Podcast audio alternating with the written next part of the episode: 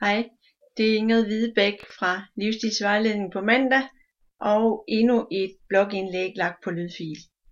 Det er blogindlægget med overskriften Nyder du processen eller fokuserer du mest på målet? Som jeg har skrevet før, så er vi selvfølgelig aldrig kun det ene eller det andet, men vi har en tilgang, vi ofte foretrækker.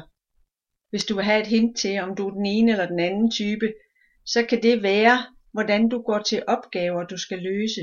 Går du helst ikke i gang med noget, hvor resultatet har lange udsigter?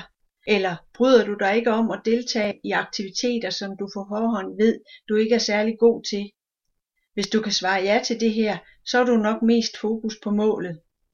Jeg har været nødt til at lære at være i processen, fordi jeg er meget resultatorienteret. Nogen vil sige, at jeg bare har et overordentligt veludviklet dampgen og er født utålmodig.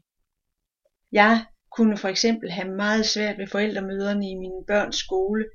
Her følte jeg, at nogle af de andre forældre var så procesorienterede, at de kunne snakke i timevis om noget, som i hvert fald i mit hoved var utrolig enkelt at beslutte. Samtidig virkede det på mig, som om de kunne finde på at holde møde om, hvad klokken var. Derfor er jeg også typen, som virkelig skulle tage mig selv i nakken for at fortsætte med styrketræning og løb, når jeg selvfølgelig ikke kunne se resultatet af mine anstrengelser med det samme. Jeg holdt mig i mange år væk fra dansegulvet, fordi jeg ikke var særlig god til det. Det at så karse, det var lige mig. Nemt og med et hurtigt resultat. En vis form for målrettethed er fint. Det er det, der forsyner dig med en god drivkraft. Men hvis du kun fokuserer på dit mål, så kan der være en risiko for, at du giver op, fordi du ikke når dit mål hurtigt nok, og fordi du ikke indser værdien i processen. Du glemmer simpelthen at være til stede og nyde det, der sker undervejs. Hvis du kun motionerer for at blive sund, tabe dig og leve længere, så risikerer du at holde op efter noget tid. Der er nemlig ikke nogen umiddelbare guldrod, der holder dig til ilden hver gang du skal i gang med at motionere. Hvis du derimod fokuserer på det, der sker i din krop, mens og lige efter du har trænet, altså i processen, så vil belønningen for anstrengelserne være til at få øje på. Modpolet til den målrettede er den procesorienterede. Hvis du ofte glemmer formålet og bare fortaber dig i det, du har gang i lige nu, fuldstændig uden tanke for konsekvenserne eller målet, så er du mere en procestype. Fokus på processen er vigtigt. Det hjælper dig til at nyde livet mere, og det at nyde livet er en væsentlig ingrediens i et varigt vægttab. Der er dog en fare for at gå helt over i den anden grøft, der hvor du kun fokuserer på processen.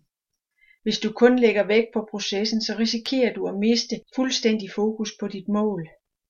Mennesker, som kun fokuserer på at være til stede i og nyde det, de gør, løber den risiko, at de fleste af deres valg bliver taget ud fra en vurdering om, hvad der kunne være dejligt her og nu, uden tanke for de langsigtede konsekvenser.